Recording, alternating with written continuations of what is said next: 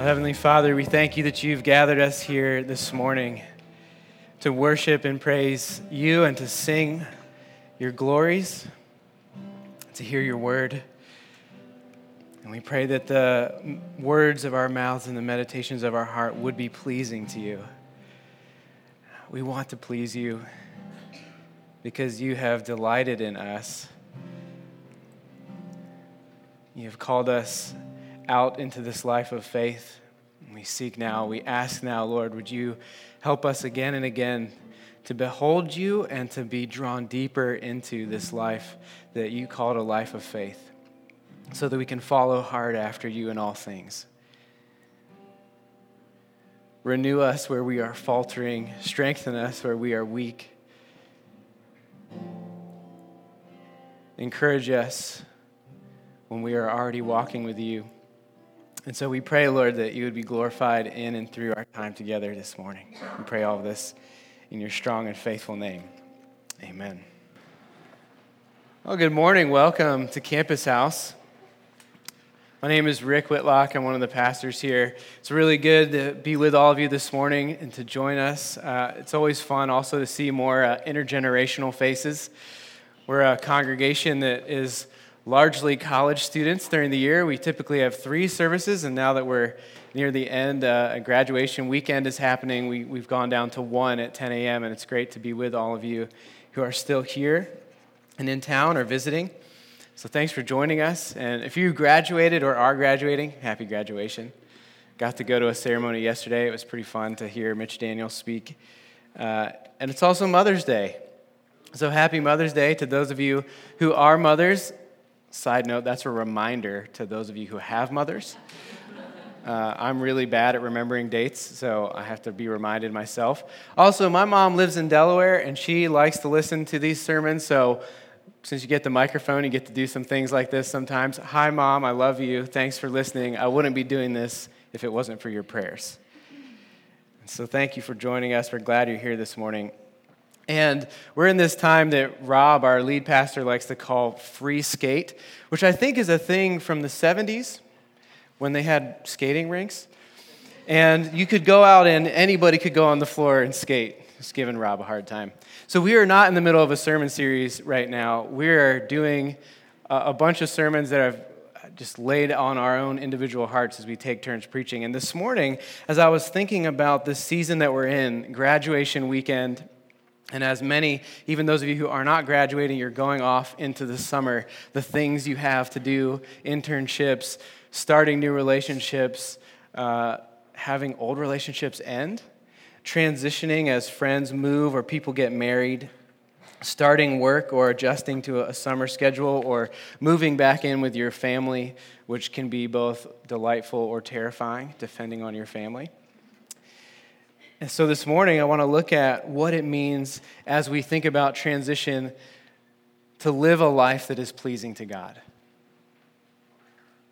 Because at, at, crucial times like this, transition times especially, it can be very helpful to come back and hear again from the Lord. Let Him remind us what is life really about? What is of first importance? What really matters? About a month ago, I was feeling pretty stressed I was anxious about some decisions I had to make. And we had just started a three week sermon series on Colossians uh, to finish out the semester.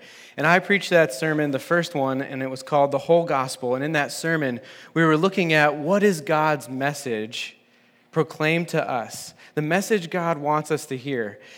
And we said that it's Jesus Christ is Lord of everything, He owns it all. There isn't one square inch of all of the earth that He isn't in charge of, and therefore, if we know Him, we are completely secure. Because we know the Lord who created us, we know the Lord who rescued us. We love, live under His kingdom domain now. He's our new zip code. The circumstantial reality of my life is as rooted in God as it is in my geographical, lo- geographical location, West Lafayette. The first and foremost reality in my life, we said, is the death and resurrection and life of Christ. And that that is in us now. If we have the Lord of everything, we have everything. So I had just preached that, but three days later, I woke up very anxious. and I woke up troubled. And I woke up thinking about the fear of the Lord, which doesn't occur in this verse, but it was very related. I remembered this passage that we had talked about in Colossians. Colossians 1 9 and 10 says, So from the day that we've heard of your faith, we have not ceased to pray for you, asking that you may be filled with the knowledge of God's will in all spiritual wisdom and understanding, so as to walk in a manner worthy of the Lord, fully pleasing to him. As I woke up that morning, I began to pray and reflect on fear and anxiety and how they work. And I realized that when I'm fearful or when I'm anxious, my mind is fixated on life outcomes that I don't want. I have a problem or a question or a decision, and I'm afraid that if I choose poorly, or even if I choose rightly, but things don't work out, that I will have to live with this terrible disappointment. I will be hurt. My life will be hurt. My life will be more broken than it might already be. My life won't go as I hoped. And essentially, I am afraid that I won't be pleased. I am afraid that my desires won't be achieved, that I will be completely disappointed. And I think in that moment, in that morning, God was applying to me the gospel and was calling me out in my continual need for growth. That many days I am more afraid that I won't be pleased with my life rather than afraid that I won't please God with my life. I am more afraid that I won't be pleased with my life rather than being afraid that I won't please God with my life. This is what the Bible means when it talks about pleasing God. I live a life fully pleasing to Him because all of my life is fully about Him first anyway. He's the Lord, not me. And in the Bible, the idea of pleasing the Lord, of a life pleasing to God, is strongly connected to this theme that gets repeated from Genesis to Revelation. And it's this phrase called that goes, the fear of the Lord. In fact, the whole idea of pleasing God or fearing God is one of the most prominent themes in the entire Bible, and it's what we're going to focus on this morning because it is the Bible's comprehensive phrase for a fundamental quality of those who have an experiential knowledge of who God is. The fear of the Lord is the proper and foundational response to someone who is a friend of God. It is a fundamental component of the Christian life a life that is pleasing to Him. So, we're going to look at that this morning. To live a life pleasing of God, what does it mean to have the fear of the Lord? So, we're going to ask this question What is the fear of the Lord, first of all? Why don't we fear the Lord? And how can we grow in the fear of the Lord? So, first, what is the fear of the Lord? It's a really strange statement. But first, two things. We can see that one, the fear of the Lord is based on a certain view of God. And then we'll see, too, that the fear of the Lord leads to a certain kind of life that is connected to that view of God. So, first, the fear of the Lord is based on a certain view of God. What we see in the Bible is that fear and awe and wonder are correlated. There's a direct connection. Here's just two quick examples. This happens a lot, but we're just going to look at two brief ones. Psalm 33 8. Let all the earth fear the Lord, let all the inhabitants of the world stand in awe of him. These are parallel lines in a psalm talking about all that God has created and how he is seen and displayed in his created works. And it says, Let all the earth fear the Lord, let all the world stand in awe of him. These are the same things. Standing in awe and standing in fear of God is the same. In Malachi, the prophet, it says, God is speaking, and he says, My covenant is one of life and peace, and I gave it to him. It was a covenant of fear, and they feared me they stood in awe of my name. Well, that seems strange. A covenant, this promise. He is saying that life is centered around a holy fear. And that the way that life works is this there's this view of God which understands He is the first principle in life. He created everything, and it's amazing and wonderful. The more we learn about the world and see, how could it be that one God made all of this? We stand in awe of what he has done. That he alone created it, the world, and created us within it. And then God says in Malachi, this whole direction of our life is intended to be dictated by this thing he calls a covenant promise. And it's centered around the fear of the Lord. But it's interesting because he says, a covenant of fear, but then he also said a covenant of life and peace. And you're like, well, how is fear and then life and peace related to one another? Those seem like opposites.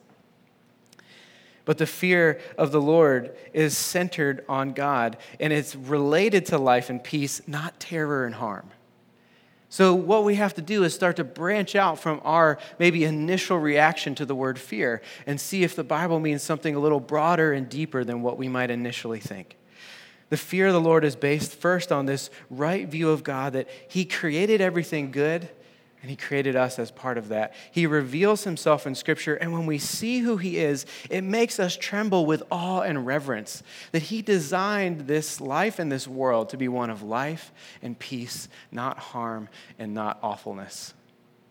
Let's put it this way. Here's an overly simplistic analogy to try to drive home the point. I saw uh, a video recently of Dwayne The Rock Johnson showing up at one of the movies he came out in, showing up at the theater with a bunch of kids. And he surprised everyone at the end while the credits were rolling. And he came out, and then suddenly the guy who was in the movie is right there. And some of the uh, kids who were there, a bunch of 12 and 13 year old boys, they all started yelling at The Rock, like, hey, it's our friend's birthday. And so he asked him, hey, how old are you? And the boy just stumbled and it just went quiet. It's like he just looked at him like, he was amazed. And the rock joked with him that he's like, Yeah, sometimes as we get older, we forget our birthdays. Uh, we forget how old we are. Because he asked him, How old are you today? But the kid was just so in awe of, of his favorite action hero being present that he couldn't speak. The fear of the Lord is kind of like that. We're in the presence of someone so much greater, who has so much power, that we almost don't know what to do with it. Or to put it another way, when you like somebody and you have someone that you're attracted to, and you just hope with all of your heart that they might find you attractive too, and might like you and might love you, doesn't it seem like in those moments a lot of stuff starts to go wrong? You finally have a chance to talk to her and you just stare at your shoes.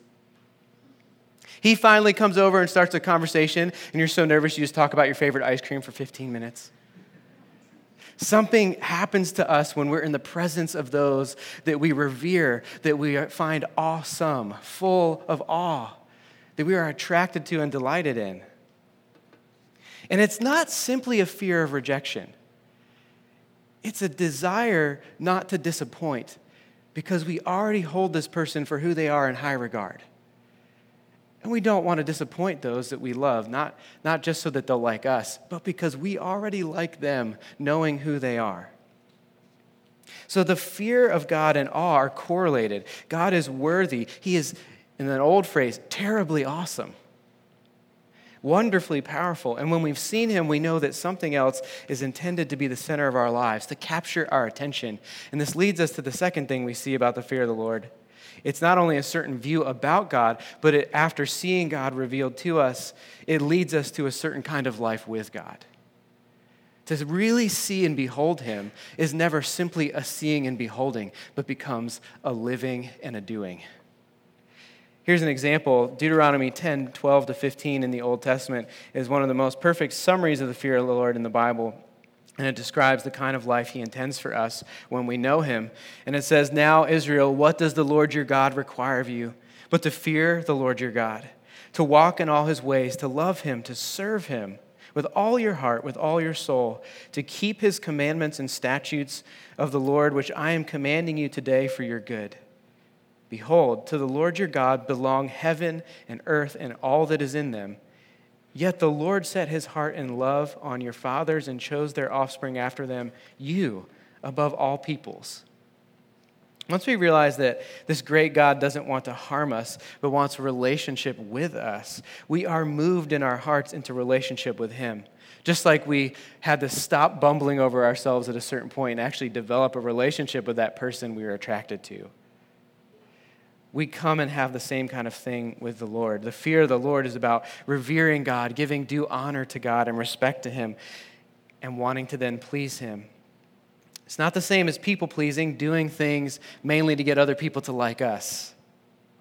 We are doing things in the hope that God will honor us. We do it because we want to honor Him and we live a new kind of life, which often is connected to walking in his ways, so obedience and service to him. We do the kind of things that he says are good to do.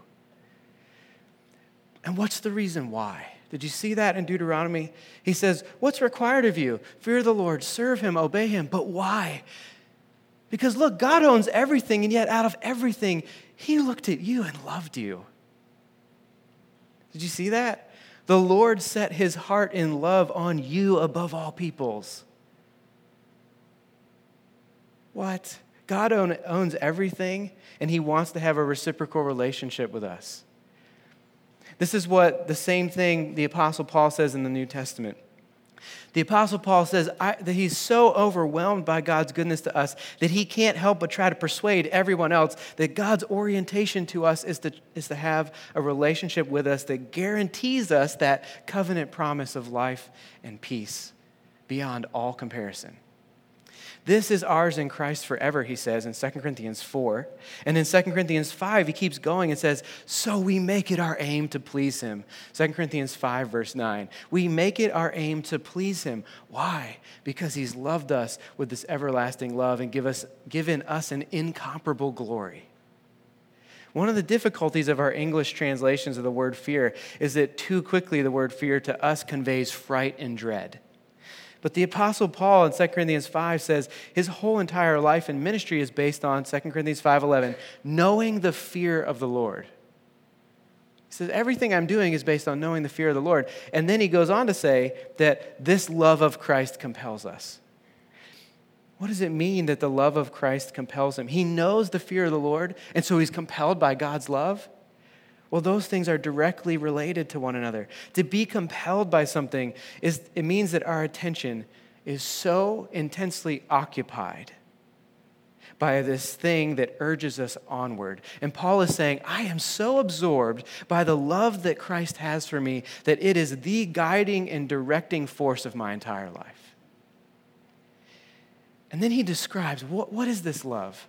What is this love of God that God has for us? And he says, Christ died for all, that those who live should no longer live for themselves, but for him who died for them and was raised again. Chapter 5, verse 15. The Lord set his heart to love us so completely that he would die in our place. You know someone loves you if they'll exchange places with you. The idea of fearing the Lord in the Bible is so linked to loving God because God first loved us. This is the core idea of the fear of the Lord. When we come face to face with God and we see Him for who He is, we no longer live for ourselves, but we live for Him because we are overwhelmed by the magnitude of His love for us. And so we then have a godly life with Him. But can you already see a problem with this? You already see that there's a struggle? Why don't we fear the Lord? We just saw God loves us so much that he died for us. So, this sacrificial love, the Apostle Paul says, is what compels the Christian life. To put God first in everything and not ourselves. And our life then is to look like His sacrificial love, giving our lives away to others so that they too can know the goodness of this God. But then we still have to think Jesus died for me. Why did Jesus have to die for that? Did you see in that verse we just read, the last one, 2 Corinthians 5:15, Christ died for all, that those who live should no longer live for themselves, but for him who died for them and was raised again. And right there we see the words no longer live for themselves implies that what we've been doing all along and what God Jesus killed was me living for me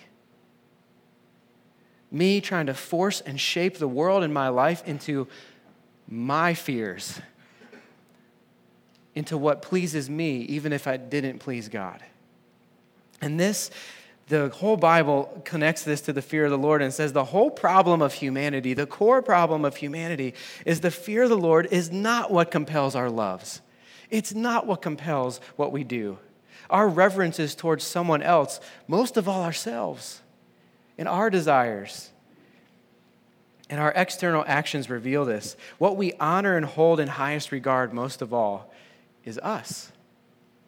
Romans 3:18 says this, there is no fear of God before their eyes. As Paul is working his way through this great epistle of Romans, trying to lay out what the core problems of humanity are, he essentially summarizes it by quoting Psalm 36, which is that verse There is no fear of God before their eyes. He is summing up what's, what our greatest problems are that we do not long for God. We, as he described this, we don't long for God. We don't seek the good of other people. We speak deceiving lies to ourselves and others.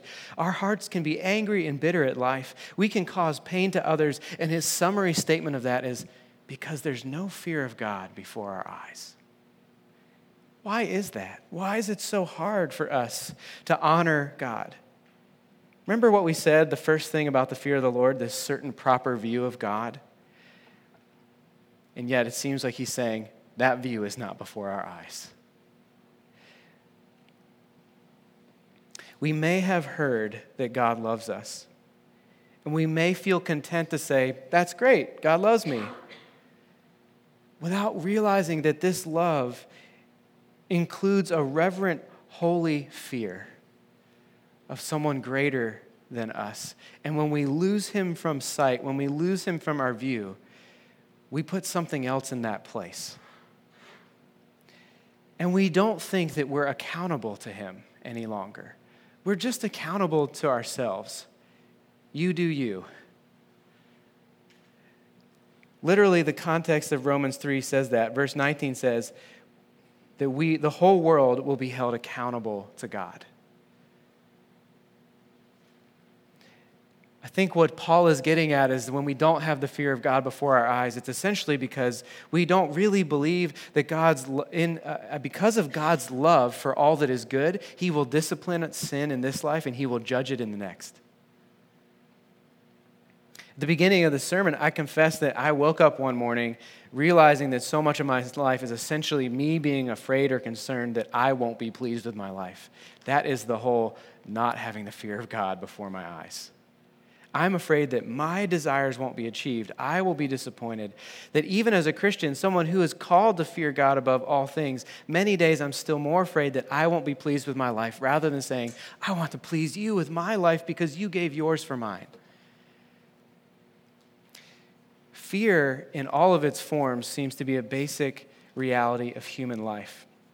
I was reading some developmental psychology, and uh, a psychologist named Hans Eysenck is a pioneer in the modern biological study of personality out of the London Institute of Psychiatry. And he says that emotions are so basic and universal that they're, are, they're the combinator, denominators of all human experience.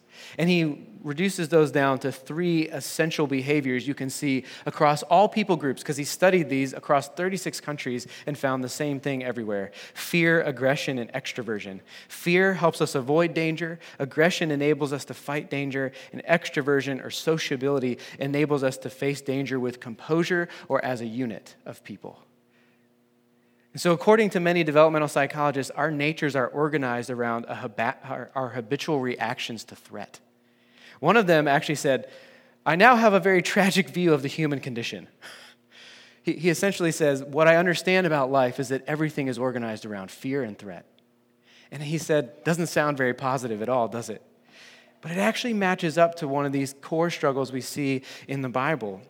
The biggest question that remains is what is our biggest threat? Seems like getting fear right is highly important. The book of Proverbs links the fear of the Lord to constant danger.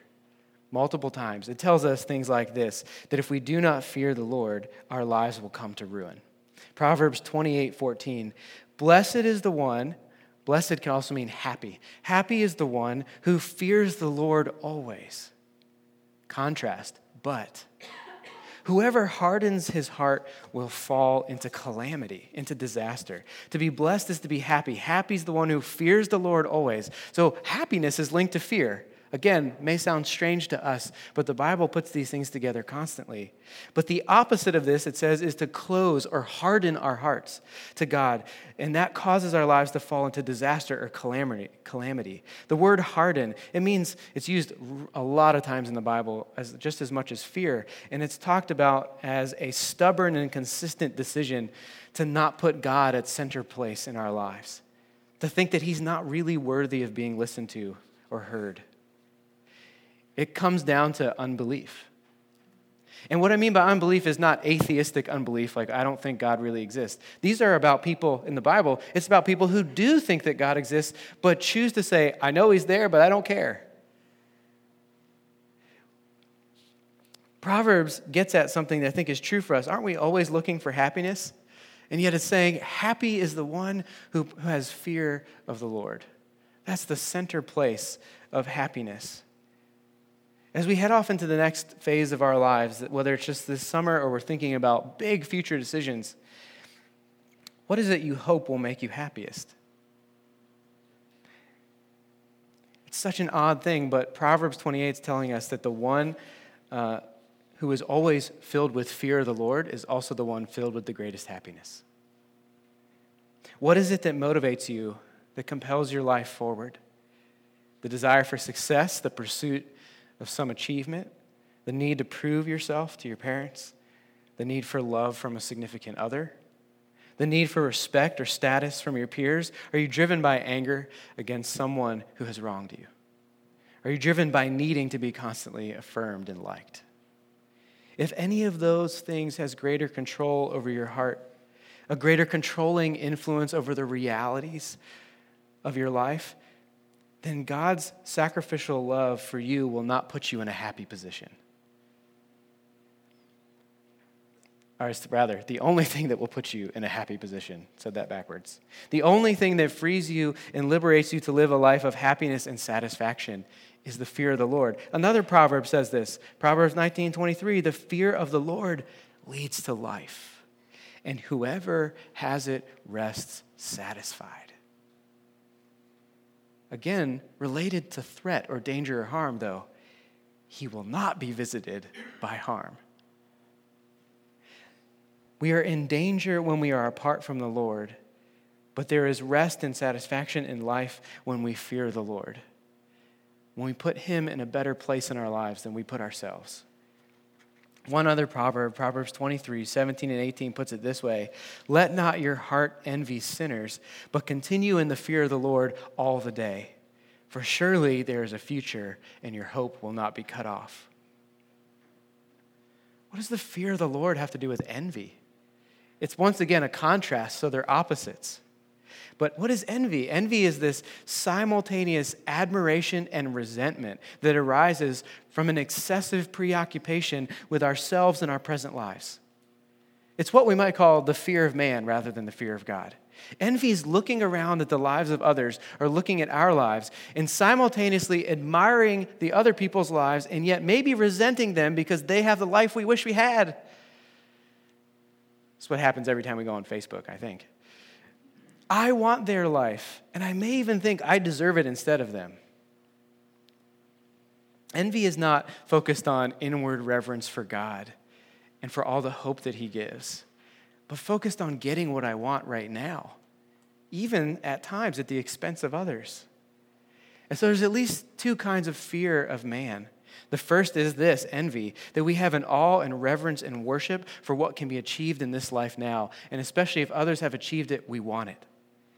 We see what they have, we want it. We don't fear God, and instead, we fear not getting what we desire.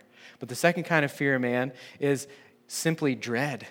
It's a fear of being cut off, either cut off in our lives from hope of some kind. We fear that what others can do to us, we fear what others think of us. We fear future harm and live to protect ourselves because we've been harmed in the past. We live in anxiety and worry. We people please because what others say about us is our life. Without their favor, we either attack them or we withdraw from them, but our relationships become distorted. We cannot stand entering into conflict because we have either too high or too low a view of ourselves or too high or too low a view of others and what they think of us. Without the fear of the Lord, all of life goes towards calamity, towards disaster, towards trouble. We look around and we see, and what we see and what we hope for is getting our lives perfectly fixed now, getting what we want now. And this is the thing that actually prevents the Lord, the fear, the fear of the Lord, from being before our eyes. We see the here and now, but we can't see Him in it. Let me give you an example that I think leads us from why we don't fear the Lord, but also then shows us how living under the fear of the Lord liberates us and enables us to grow. How do we grow in the fear of the Lord? Well, there's a woman, there's a story of a woman I heard, and she went to counseling because she was in her late 30s and she had never married. Her family and her part of the country believed that there was something radically wrong with any woman of that age who was still single. And she wrestled with shame, and she felt that she had somehow failed as a woman. Because of this, she also had a lot of unresolved anger against the man that she had dated for years but who had been unwilling to marry her. The counselor told her that she was too wrapped up in her family's value system, which said, in order to have personal value as a woman, you have to have a husband and children. This is what makes you worthwhile. And the counselor said she was bitter against the man she used to have a relationship with because he had become he had come between her and the thing she had to have in order for her life to have significance. So the counselor proposed this throw away such an unenlightened view and devote yourself to your career. If you come to see yourself as good, as an accomplished person, you will see you don't need a man or anyone else to give you that sense of worth. So the woman began to throw away her family values, her culture's view of women, and to pursue a career. Uh, she began to drive herself deeper into her career, and she began to feel better. But she decided that, e- or discovered that even as she threw away her family's view of women and threw herself into her career, it didn't enable her to get over her resentment of that man, her ex boyfriend. All at the same time, she also started going to church. And for the first time, she went to a church and heard the gospel clearly for the first time. And she heard the gospel, the good news that God came to give us, was not what she had thought. It was not that we amass a good record in our lives. We do enough good things, show ourselves worthwhile, while give our good record to God. And then God saves us and loves us because we've shown him we're worth it. Instead, the gospel she heard was that Jesus Christ amassed a perfect record. He gave that record to God on our behalf and showed that we are worthy not because we proved our worth, but because He proved it to us, that He alone could give us what we needed. And when you believe in Him and put your faith and trust in Him, that record becomes yours. His record is yours, His perfect score is yours. There is nothing else to be gained. She had been trying to earn it. As she heard this message, she realized that she was completely loved and accepted by the only one in the universe whose opinion really counted. And then she began realizing that the well meaning counselor was only half right. Indeed, it was wrong for her to seek her self worth through male affection. That was a trap. It made her view of herself contingent on what men thought of her. But now she was being asked to look at her career and her accomplishments as a way to feel good about herself and have self worth. And that meant that instead of her self image being dependent on what a man thought of her, her self image was dependent on achieving success at her career. And as she understood and heard the gospel and believed that God actually was there for her, giving her what she needed more than anyone else could, she started to ask, why should I leave the ranks of, of men, uh, of people who put family as first place in their life, and exchange that for putting career as first place in my life? Won't I be just as devastated by career setbacks as I have been by romantic ones? No. I will rest in the righteousness of Christ. I will learn to rejoice in Him. Then I can look at men or careers and say, what makes me beautiful to God is Jesus, not these things. Do you see what's happening in her life? Her life had been centered around the fear of man, the fear of people, fear of what her family thought of her, fear of what men thought of her, fear of what she thought of herself and whether she'd be good enough at her career. There was no fear of God before her eyes. What was before her eyes was envy, was people pleasing. And she never felt free. She couldn't love, she couldn't care, and she couldn't serve others, she said herself very well, because she was too afraid and bitter until she met and knew Jesus. And then suddenly, what captivated and compelled her heart was the fear of the Lord, that God overwhelmed her heart with awe and wonder and joy, that He loved her so much that though she was trapped in proving her worth to everyone around her, including herself, He had proved her worth by giving Himself. And so suddenly she was compelled by God's love for her. Her attention was so intensely focused at looking at Him, and she was so absorbed in the love of God, the love that Christ had given her, that it started to guide and direct everything she was doing, from her relationships to her family to romantic uh, relationships with men, and even to the point where she was able to finally forgive the guy who had hurt her so deeply. She found that she was less anxious at her job because of the magnitude of Christ's love she was free to fail and free to succeed. She essentially came to have what some people would call emotional wealth, a sense of being loved so deeply that when others wrong us, we can even afford to be generous to them and able to forgive them. Her anger against her former boyfriend and men in general subsided. A few years later, much to her surprise, she fell in love and she got married. And she realized, looking back, she said, that she would have had a really hard time if she'd married her former boyfriend because she was looking to him for things that only Jesus could give to her. That she was, would have looked to him to affirm and accept her, prove her worth in every way. But she had found that only Christ could do that. And so now she could have a reciprocal and mutual relationship with her husband because they were rooted in God's love for them. How do we grow in the fear of the Lord?